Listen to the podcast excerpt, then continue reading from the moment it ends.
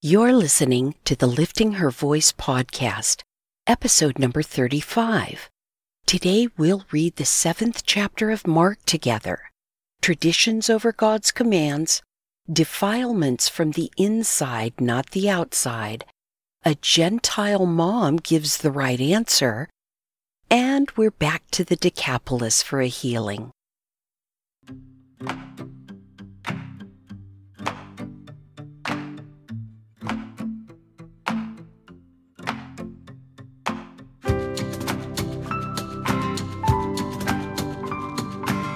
Welcome to the Lifting Her Voice podcast. I'm your host, Joy Miller, and I invite you to grab your Bible and join me as we simply read God's Word together. Some things require discipline, and sometimes that's just not easy to muster by yourself, no matter how badly you want to do it or how much you know you should. It's just easier to do it with a friend. So refill your coffee or tea, get comfortable in your favorite chair, and follow along as I read aloud. I'm so glad you're here.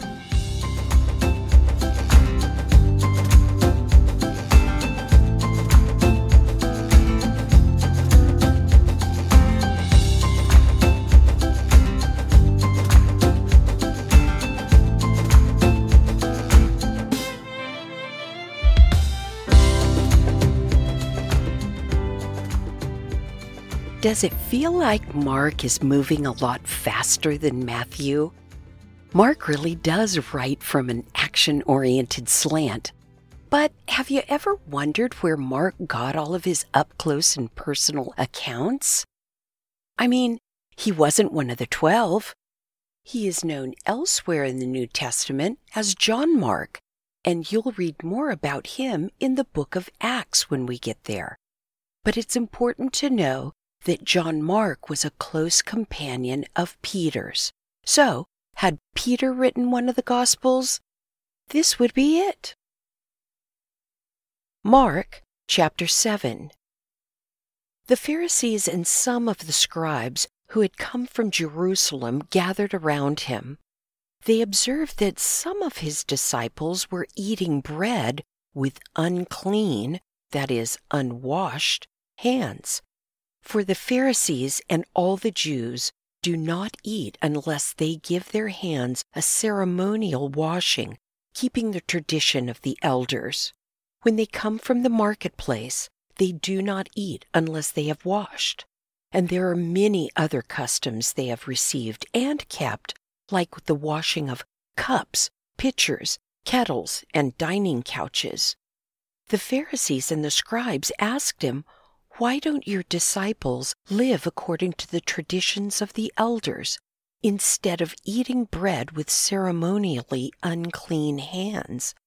He answered them, Isaiah prophesied correctly about you hypocrites, as it is written, This people honors me with their lips, but their heart is far from me. They worship me in vain, teaching as doctrines human commands. Abandoning the command of God, you hold on to human tradition. He also said to them, You have a fine way of invalidating God's command in order to set up your tradition. For Moses said, Honor your father and your mother, and whoever speaks ill of father or mother must be put to death. But you say, If anyone tells his father or mother, Whatever benefit you might have received from me is korban, that is, an offering devoted to God. You no longer let him do anything for his father or mother. You nullify the word of God by your tradition that you have handed down. And you do many other similar things. Summoning the crowd again, he told them, Listen to me, all of you, and understand. Nothing that goes into a person from outside can defile him, but the things that come out of a person are what defile him. When he went into the house away from the crowd, his disciples asked him about the parable.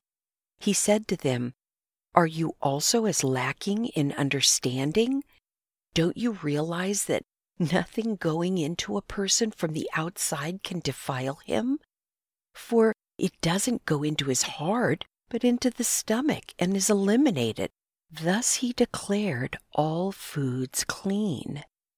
And he said, What comes out of a person is what defiles him, for from within, out of people's hearts, come evil thoughts, sexual immoralities, thefts, murders, adulteries, greed, evil actions, deceit, self indulgence, envy, slander, pride, and foolishness. All these evil things come from within and defile a person. He got up and departed from there to the region of Tyre. He entered a house and did not want anyone to know it, but he could not escape notice. Instead, immediately after hearing about him, a woman whose little daughter had an unclean spirit came and fell at his feet. The woman was a Gentile, a Syrophoenician by birth, and she was asking him to cast the demon out of her daughter. He said to her, Let the children be fed first, because it isn't right to take the children's bread and throw it to the dogs. But she replied to him, Lord, even the dogs under the table eat the children's crumbs. Then he told her, Because of this reply, you may go. The demon has left your daughter. When she went back to her home, she found her child lying on the bed, and the demon was gone. Again, leaving the region of Tyre, he went by way of Sidon to the Sea of Galilee through the region of the Decapolis. They brought him a deaf man who had difficulty speaking and begged Jesus to lay his hand on him. So he took him away from the crowd in private. After putting his fingers in the man's ears and spitting, he touched his tongue. Looking up to heaven, he sighed deeply and said, Ephphatha, that is, be opened. Immediately his ears were opened, his tongue was loosened, and he began to speak clearly.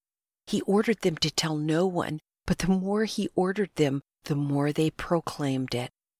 They were extremely astonished and said, He has done everything well. He even makes the deaf hear and the mute speak. Okay, can we just stop and review for a minute?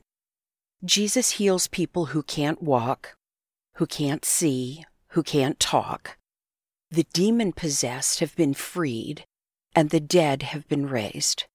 Huge crowds follow him, just hoping that they can touch the hem of his robe and receive a miracle. Have you noticed that Pharisees, Sadducees, and myriad other Jewish leaders are always popping up asking questions to trap him and pointing accusing fingers?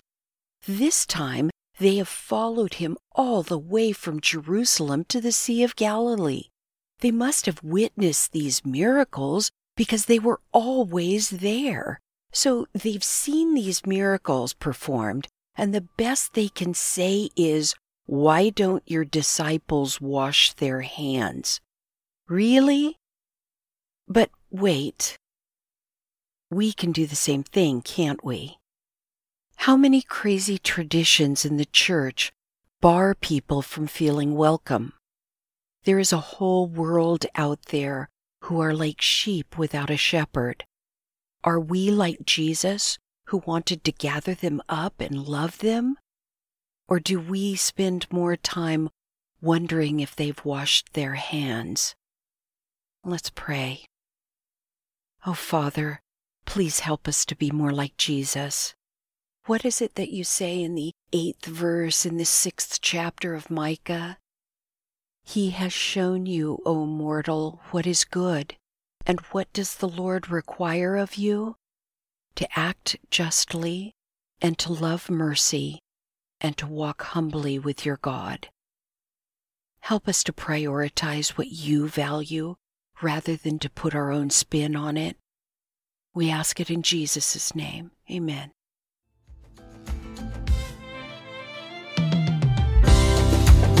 Thank you for joining me here today. I pray God will grow in you what has been planted and watered here. In this time of unprecedented struggle worldwide, we can look to God for guidance and comfort. Be sensitive to those in your circle of influence who need a word of encouragement and invite them to join us. If you like the show, it would be great if you'd give it a five star review. Don't forget to subscribe wherever you get your podcasts. See you right here tomorrow. Be well.